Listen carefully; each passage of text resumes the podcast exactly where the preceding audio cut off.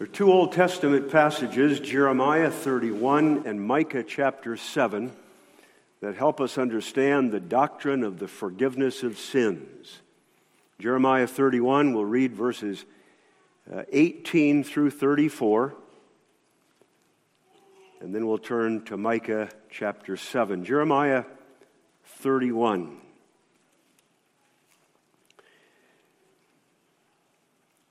I have surely heard Ephraim bemoaning himself thus Thou hast chastised me, and I was chastised as a bullock unaccustomed to the yoke. Turn thou me, and I shall be turned, for thou art the Lord my God. Surely after that I was turned, I repented, and after that I was instructed, I smote upon my thigh. I was ashamed, yea, even confounded, because I did bear the reproach of my youth. Is Ephraim my dear son? Is he a pleasant child? For since I spake against him, I do earnestly remember him still. Therefore my bowels are troubled for him.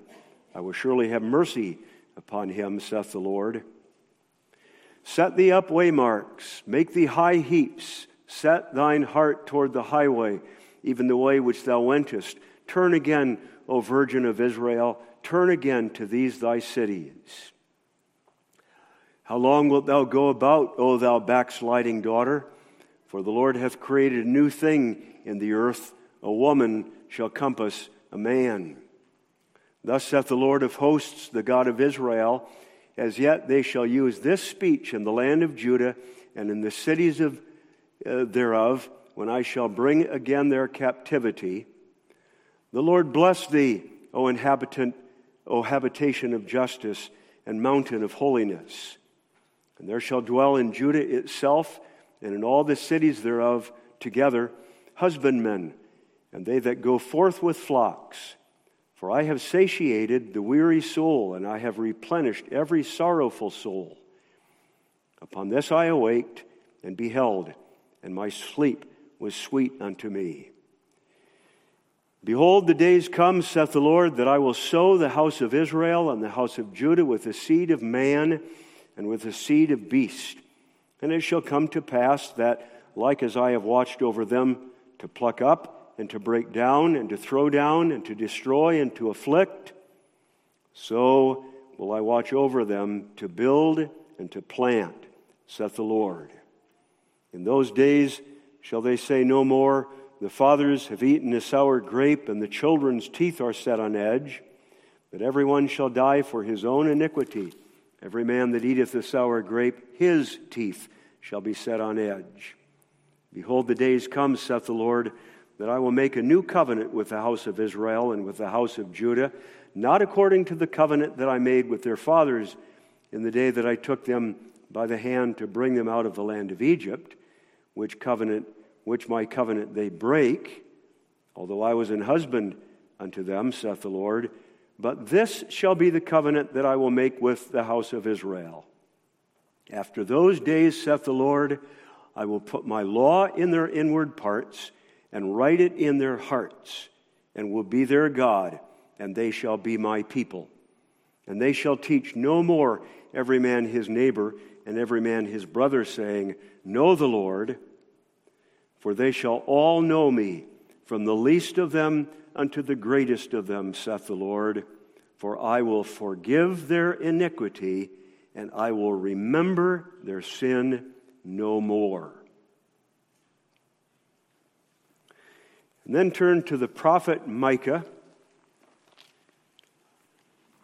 one of the minor prophets that follow these major prophets of Isaiah and Jeremiah.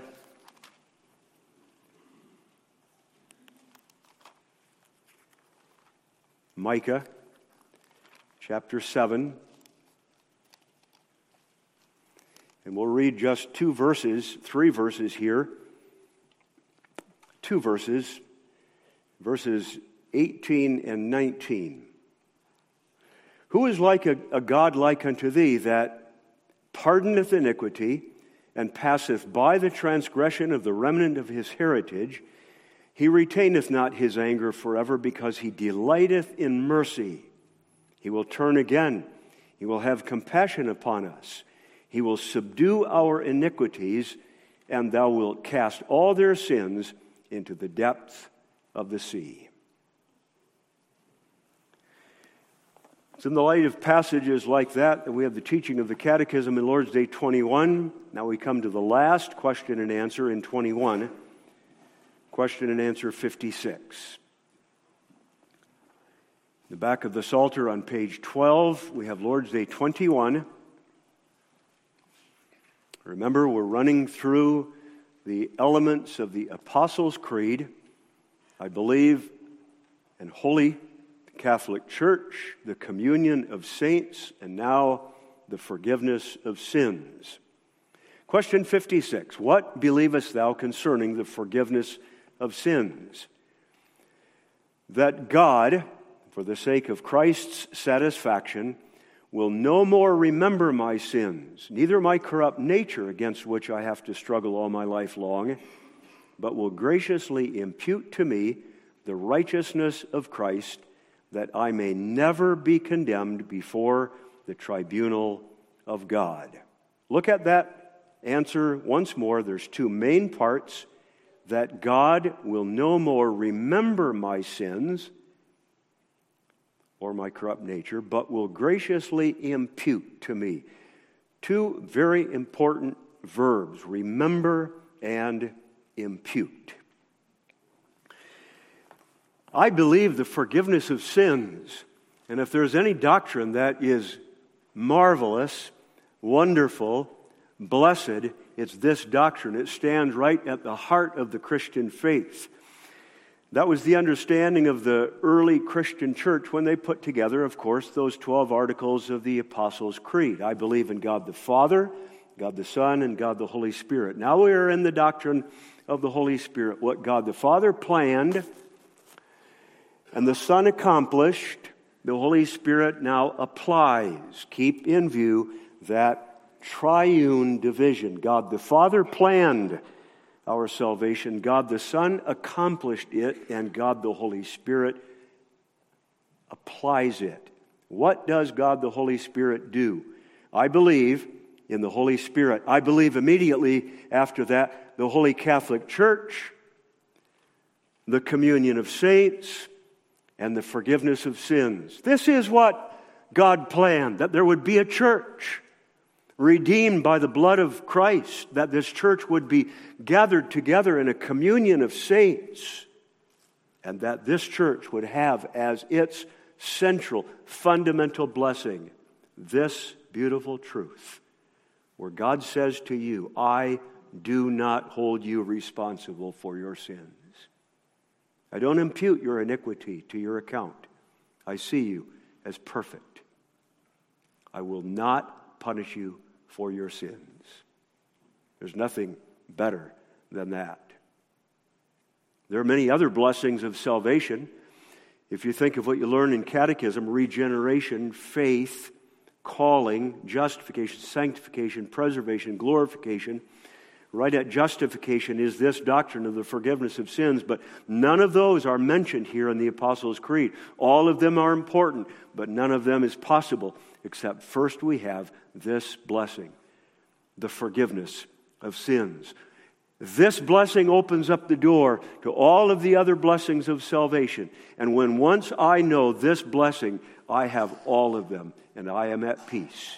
I can go to bed at night and sleep when God says to me, I don't hold you accountable for your sins. What better is there than that? Let's never forget that, people of God, in the preaching of the gospel, in your own estimation, in your own prayers, when you teach your children. Think of, until you die, this confession I believe the forgiveness of sins. Children, may I speak to you for just a moment? Children, when your parents first teach you to pray, they probably teach you to fold your hands before you eat and say, Lord, bless this food and drink. And then when you get a little bit older, they ask you to pray also this and forgive my sins. One of the first things that they teach you children to pray because your parents are faithful parents, is to ask for God to forgive your sins. That's what the sermon is about today. The early church put that in the Apostles' Creed because that's the scripture. Let's reason from the New Testament back into the Old Testament, then I'll begin the sermon proper this morning. You read what the Apostle Peter said in his first sermon at the end of that marvelous sermon at Pentecost. The Apostle Peter said in Acts chapter 2, verse 38, after the people had repented, broken, What shall we do? Peter said, Be baptized, every one of you, in the name of Jesus Christ for the remission of sins. This is the gospel of the Scripture.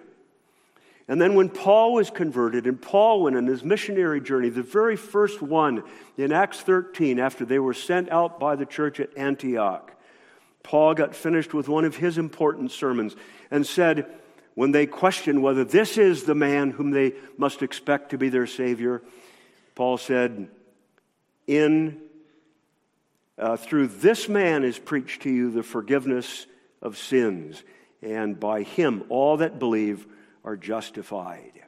What the New Testament testifies to us is what the Old Testament said to us.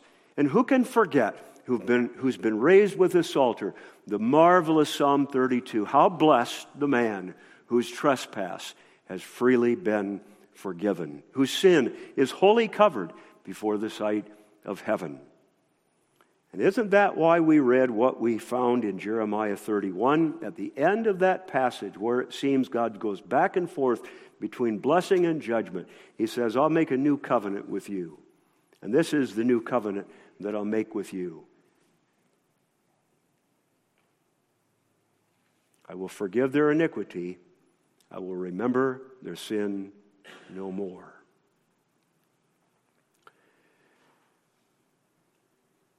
when the people of God went to the tabernacle or the temple every Sabbath or every other day that they went there, what was the first thing they had to do is pass that altar of burnt offering. And once they knew they got past that, then they could go into the presence of God. That was the key to all of it the forgiveness of sins in the blood of a substitute. So let's look at this Lord's Day this morning under the simple theme, the forgiveness of sins. First, ask what it is. Second, ask how it's given. And in the third place, what benefit we enjoy in it. What it is, how it is given, and the benefit in it. What it is, very simply, is an act of God in which He speaks to your conscience and says, I forgive you. We start there. It's an act of God. The Lord's Day makes that clear. What do you believe concerning the forgiveness of sins? That God will no more remember my sins. That God, start with Him, He's the subject. I do not forgive your sins. A priest in the Roman Catholic Church does not forgive your sins. Though we may make declarations about that, it is God Himself who is the subject of forgiveness. That's why in the Psalms, when you hear the psalmist pleading, he says, Let me hear thy voice. I want to hear thy voice. And when Jeremiah says what he does, he quotes God, and God says, I will forgive, I will remember no more. And you remember that incident in the New Testament when Jesus said to the lame man, I forgive you. And the people objected. Jesus said, Which is harder, to forgive sins or to make that man rise up and walk? But that you may know that I have the authority, Jesus said, to forgive sins. And then he turned to the lame man, and the lame man rose up and walked. Jesus had authority to forgive sins. They objected to that because they didn't believe that Jesus was the Christ. But once you establish that Jesus is God Himself, then you understand the truth of forgiveness. God alone forgives sins. It's the act of God as a judge. And it's the act of God as a judge with regard to the guilt of sin. Forgiveness has to do with our legal standing before the judge. And the judge says to us, I declare you innocent, or, that's the alternative, I declare you guilty. And those whom he declares innocent, he sets free. And those whom he declares guilty, he puts in prison for the rest of their lives. It has to do with guilt. And now, you children, listen again, children. When you pray, forgive my sins, with your little hands folded, and you think of what you did and you shouldn't have done. You disobeyed dad and mom. You were mean to your brother or your sister. You didn't obey your teacher. When you say, Forgive my sins, you feel guilty. You know you're responsible for that sin and you ought to be punished. But now you're not looking at your parents or your teacher or your brother or sister. You're looking up at God. You're ashamed because God didn't want you to do that. God called you to do something different. You're guilty and you know you need to pay. And you fold your hands and you pray, God, forgive my sins. What you want to hear is God say to you two things I'm not going to write your sin down and remember it. And actually, I'm going to write down on your account that you did good in Christ. That's what you mean when you fold your hands and pray, Forgive my sins. You ask God to speak in your ears and in your heart those two things with regard to guilt. So let me explain more carefully those two things, those two aspects of the forgiveness of sins. That's what's in the Catechism. We believe concerning the forgiveness of sins that God will no more remember my sins. That's the negative. The positive is that He will graciously impute to me the righteousness of Christ. So I'm simply explaining what's there in the Reformed Creed, and we'll see that that's biblical. The first is negative. He doesn't record our sins, He doesn't remember them. Now, all of us have good memories and bad memories, perhaps with certain things. And with regard to those things we have a hard time remembering, we probably make, probably write down a note to remember it. I've got post it notes and I've got to do lists because if I didn't, I'd never remember. Well, just imagine that God had post it notes and a note that was big enough to hold all of your sins and your name on the top of it. And when you sin, God has two options. We speak humanly. He can write it down and remember it, or he can refrain from writing it down and forget it. And this is the gospel God does not remember your sins. That's the teaching of the book of Jeremiah. That's why we read those two passages. Let's turn to them again for a moment. If you have your Bible open, you'll see that it was the end of Jeremiah 33, 31 reading that was important. I will forgive their iniquity. What do you mean by that? The prophet goes on to say, and I will remember their sin no more. Those are parallel. They both mean the same thing, spoken from one little different perspective. If you ask, for example, what it means that God forgives, God says, This is what I mean. I forget. I don't remember. It's an activity on my part deliberately to put it out of my mind.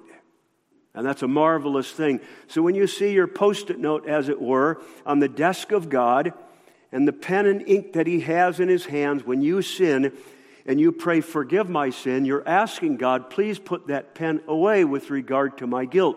Don't write it down to remember it, later to punish me for it, and now to think about me in light of it. God, please do not remember my sin. That's the same figure of speech, but from a different point of view in Micah chapter 7. Who is a God like unto thee that pardons iniquity? There's the subject that passes by the transgression of the remnant of his heritage. There's a transgression. That's our transgression. God comes up to it, He passes right by it. He doesn't dwell with it, He doesn't deal with it, that is, with regard to us. He pardons it. He doesn't retain His anger, the end of verse 18 says. He delights in mercy That's an expression that you ought to think of and use regularly. Look at God.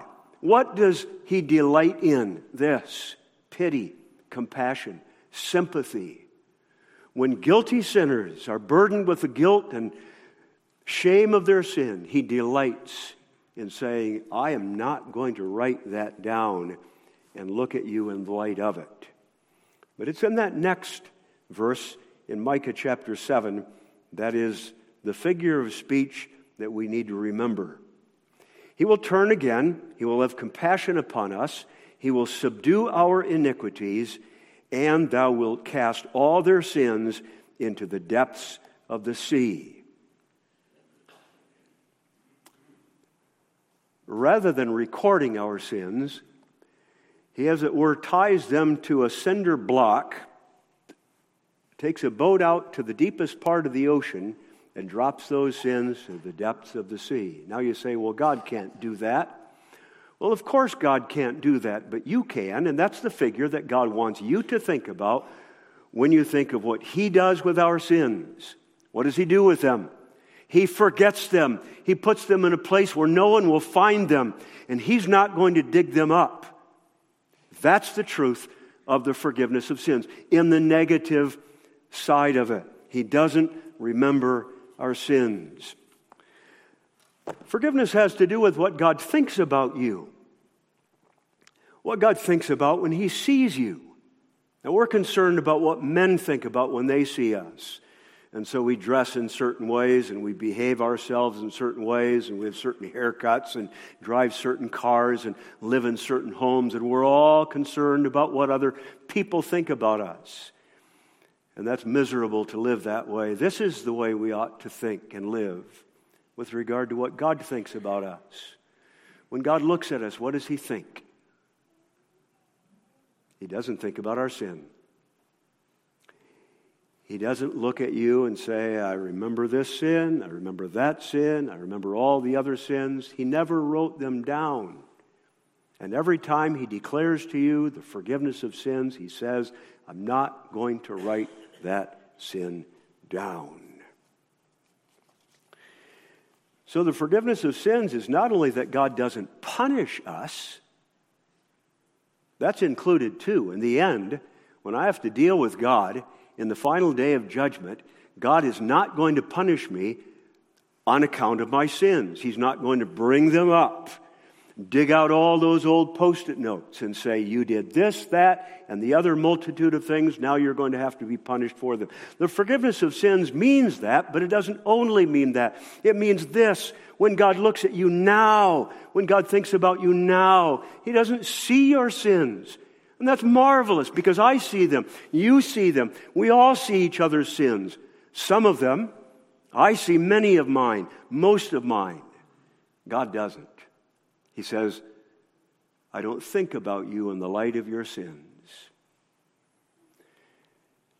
Now, it's not the subject of the sermon this morning, but it is an aspect of this doctrine with regard to our dealings with each other. Because our dealings with each other need to follow the example of God's dealing with us. And sometimes the trouble with our forgiveness is that we say that we're not going to punish the other for their sin, we're not going to take it out on them, but we always remember it.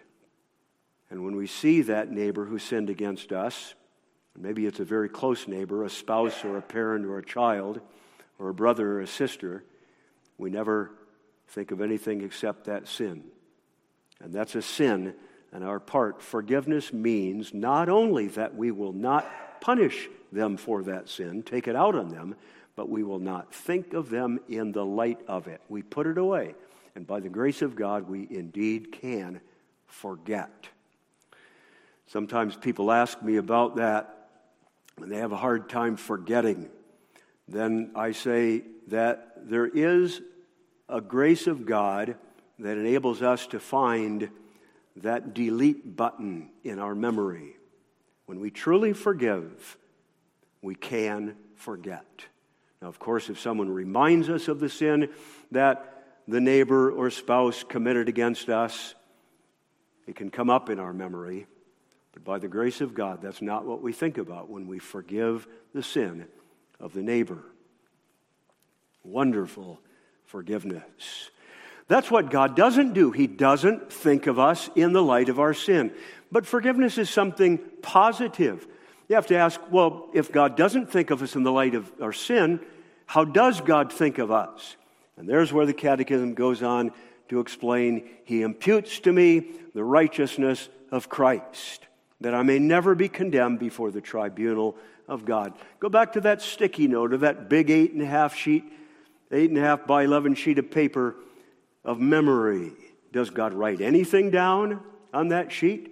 Is there anything that he thinks about when he sees us? And the answer is yes. He imputes to me the righteousness of Christ. He doesn't think about you in the light of your sins.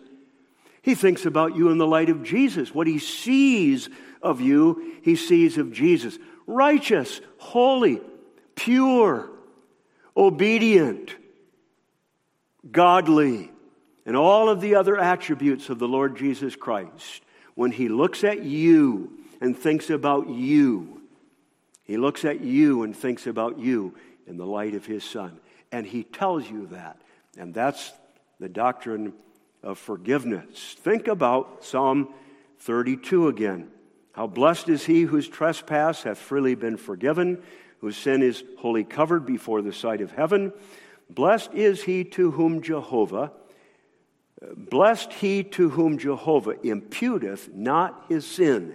He doesn't impute sin, but he does impute righteousness. That's what he records. That's what he sees when he sees you. And now, children, again, when you pray at night before bed or before a meal and you ask God to forgive your sins, what two things are you thinking? God, please don't write down what I did and think about me in light of that. But God, do write down righteousness of the Lord Jesus Christ, and now speak that in my ears and in my heart. And you'll never outgrow that, the need for that. And before we go on to the second point, there are three things that we need to note about that blessing of forgiveness in which God does not impute to me guilt but imputes to me righteousness. Number one, it's gracious. The Catechism makes clear that too. He will graciously impute to me the righteousness of Christ.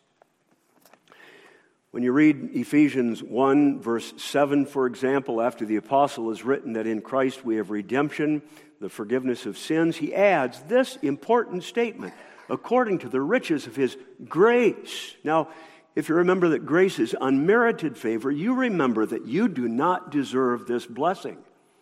When you ask God to forgive you, you don't say because of anything in me. You always say because of Jesus, for Jesus' sake. We'll come to that for a moment. The first point here not you, not you. And so when the Apostle Paul in Romans quotes Psalm 32, he talks about being justified without works. So it's a great mistake when we say, after we've committed an awful sin, and maybe we need to talk to somebody about that, we say to them, But I don't deserve forgiveness. I don't deserve my spouse to forgive me. I don't deserve my parents to forgive me. I don't deserve God to forgive me. And the response to that is, of course, you don't deserve it. And if you imagine for a moment that anyone does, you don't understand the gospel. Because the gospel is for undeserving sinners. And the free grace of forgiveness is exactly that free. Free. You don't earn it, you don't deserve it. You receive it as you receive Christ alone through faith alone. Now, you repent first. We'll come to that too. You believe first, we'll come to that too. You confess first, we'll come to that too. But none of those are the reasons for the forgiveness of sins. The reason is in the satisfaction of the Lord Jesus Christ. So, three things. Number one, it's not in you. Number two, it's in the Lord Jesus. There needs to be a basis, you see, for this declaration of God. God isn't the kind of God who simply overlooks sin, winks at sin. He deals with sin, He just doesn't deal with it in you. He dealt with it in His Son. The perfect satisfaction, righteousness, and holiness of Christ are given to me. He paid. Your shame, your guilt, your misery, your embarrassment, what you ought to have paid, He paid. It's the satisfaction of Christ. And that's why, now I say again, children, listen, when you pray and you fold your hands, forgive my sins, the very next thing you say is, for Jesus' sake. Not for my sake, not because of what I'm going to do, but because of what Jesus did. Forgive my sins for Jesus' sake.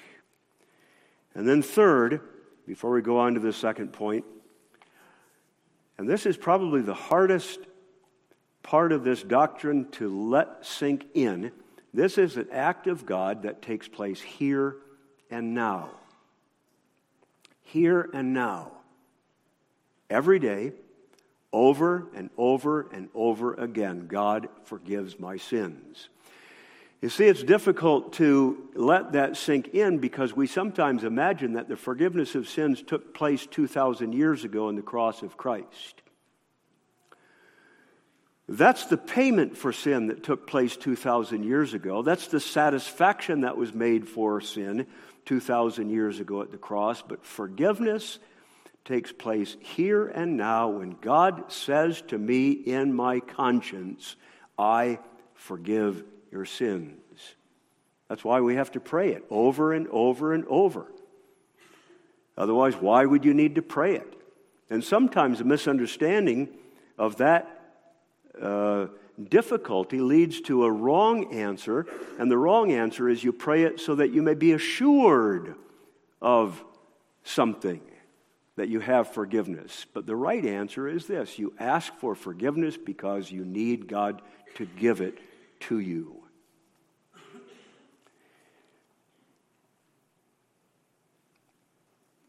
When you read Psalm 32, you read David saying, I acknowledge my sin unto thee, and mine iniquity have I not hid. I said, I will confess my transgression, and thou forgavest the iniquity of my sin. Right then, God forgave. And that's the way it goes in our lives, too. That's also the key to the perhaps puzzling thing of a man who dies, perhaps as a Christian, but not having repented of a certain sin that he had committed. And you say he never received forgiveness for that. He must then, you improperly conclude, go to hell. And the answer is no. His sins were paid for in the cross of Christ. But there were certain sins, perhaps some important ones, that he had not yet confessed to God. And when he died in that auto accident, not knowing he was going to be finished with his days here at that moment, God hadn't declared to him forgiveness for that particular sin. But that doesn't mean that he doesn't go to heaven. He goes to heaven on the basis of the righteousness of Christ and the satisfaction on the cross. Forgiveness is the gift that God gives to us every single day when we ask, God, forgive my sins.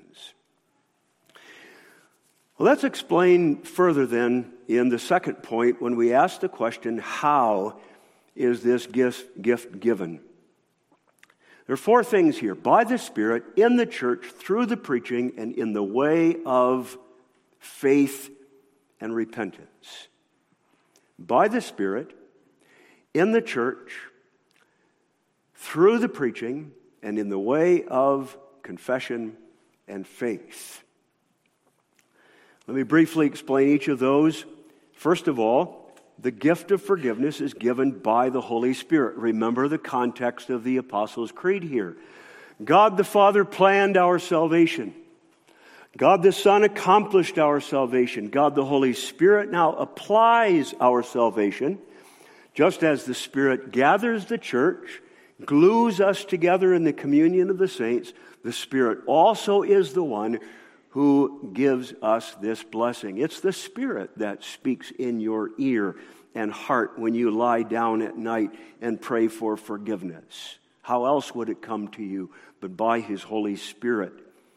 It's the Spirit that releases you from the responsibility to pay and gives you that sense of relief. I'm not going to stand in the judgment of God guilty. I'm going to stand there innocent. He is the one who speaks that to you. I think we lose sight of that work of the Spirit. We imagine that the Pentecostals maybe have something that we miss. And the Pentecostals speak of the great gifts of the Spirit, the ability to do marvelous things, and they forget this one fundamental blessing that the Holy Spirit comes to me in the quietness of night or perhaps in family devotions, and He speaks in my heart. God does not impute to you your sins. You are righteous in the Lord Jesus by the Spirit. Secondly, in the church and only in the church. That's the context of the Apostles' Creed, too, isn't it? There's more to it than you might imagine, the setup of the Apostles' Creed God the Father, God the Son, God the Holy Spirit. God the Holy Spirit's work is to create a church, bring people in, unite them in the communion of saints, and there, and in that way, He blesses with the spiritual blessings of salvation. That has two sides to it in the church, in the communion of the saints. Number one is if you or I live in the communion of the saints in a way that I am antagonistic toward you and bitter toward you, unforgiving of you, never inclined to deal with you the way I ought to deal, then God's not going to speak to me that testimony. I forgive your sins. That's why we pray in the Lord's Prayer, forgive us our debts as we forgive our debtors. We'll come to that, God willing, in a few months in the Heidelberg Catechism. There's a relationship between my communion with you and life with you and God's testifying to me that blessing of forgiveness. He won't give it to me if I am living in a way with you that I ought not to live. And He certainly is not going to give me that blessing if I try to set myself apart from the church of Christ. The ancient church always used to say, in the church is salvation, outside of the church is no salvation. What do they mean by that? They meant, in the first place, this if you are not a member of a church participating in the life of the congregation, especially sitting under the preaching of the word, you won't hear this testimony. You won't receive this blessing. You'll go to bed at night thinking that you will, but you will not. And that's because the blessing comes in the third place through the preaching, by the Spirit in the church through the preaching. You hear God testify to you as you did this morning.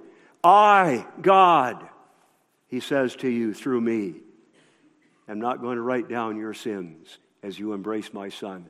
I, God, in fact, am going to write down righteousness. And I, God, when I look at you, see only the righteousness of my Son. That's how you receive this blessing.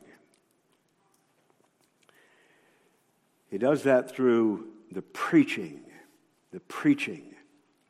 You see, there's a misunderstanding of the error of the Roman Catholic Church of the past. And the error in the understanding of their thinking, of their error, is that the priest took it upon himself to forgive sins.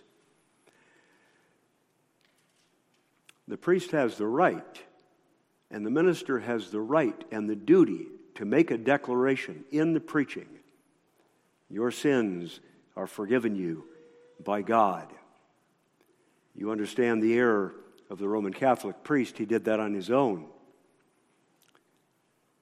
He thought he had the right, he had the ability to forgive sins. He forgot that he was standing as a minister of the Lord Jesus Christ.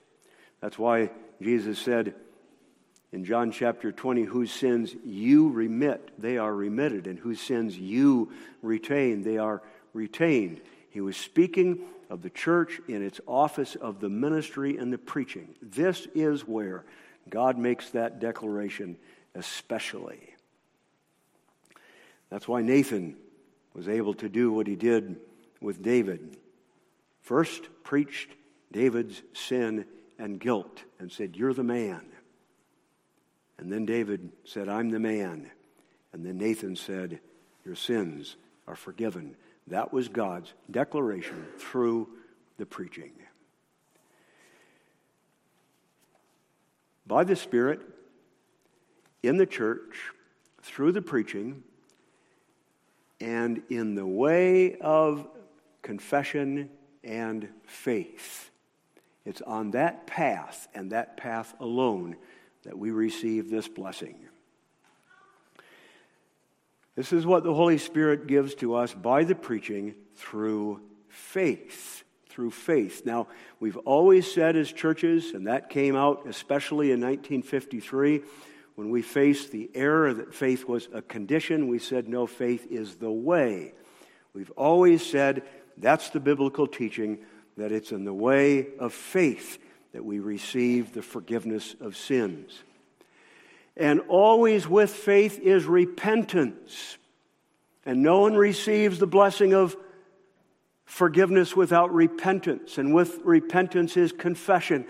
And we can say, without faith and repentance and confession, no one hears God say to them, I forgive you of your sins. Let me go back once more to Psalm 32 and sing it for you. That is, say it in the words of the psalm. When I confess transgression, then thou forgavest me. That's the order. That's God's order. It's not because we confess, it's not because we repent, but it's in the way of confession and repentance and faith that God speaks to us. Isn't that what the Apostle John testified in 1 John chapter 1? I forgot to put a tab there. Let me find that for just a moment. In 1 John chapter 1, the apostle says, if. It's a very important if. If we say we have no sin, we deceive ourselves, and the truth is not in us. If we confess our sins, he is faithful and just to forgive us our sins and cleanse us from all unrighteousness. Confession, repentance, faith, and forgiveness in that order. A God worked repentance and a God worked confession and a God worked faith are the way in which that declaration from God comes to me. Marvelous blessing of the forgiveness of sins. How blessed, the psalmist said in Psalm 32. I hope you go home today and reflect on that and maybe start reflecting on that blessedness this way. What if God was recording all my sins? What if when I die, they're all going to be dug up again? What if God looked at me right now in the light of all the sins that I've committed? That's what he thinks about. What if I'm responsible to pay for every one of my evil thoughts, evil words, evil actions, all my omissions, and my sinful nature? What if I were required to pay? There's nothing worse than to imagine that. And there's nothing better than to know this by the merits of the Lord Jesus Christ, God says to me now, and He will say to me in the end, I forgive you. I release you from the responsibility to pay.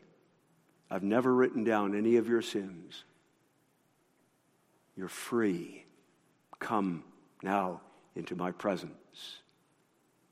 And if that's the blessedness that you will experience when you die, may that be the blessedness that you experience now right now, God declares to you as you are sorry for your sins and as you embrace his own son, you're righteous, you're perfect, you're innocent, you're mine. Amen. Let's pray. Father in heaven, we thank thee for thy word. Speak by thy Spirit as we assemble here in the company of the saints to our hearts, in our minds, and in the hearts and minds of our little children too. I forgive you. I do not impute to you your sins, but I grant and impute to you the righteousness of my own Son. So send us home, Father, with the joy of the Sabbath and unite us in peace and in all of the troubles that we face, may we know this one thing that there is with thee forgiveness, that thou dost delight in mercy. Thou art a God who pardons and casts into the depths of the sea all of our sins. In Jesus' name we pray. Amen.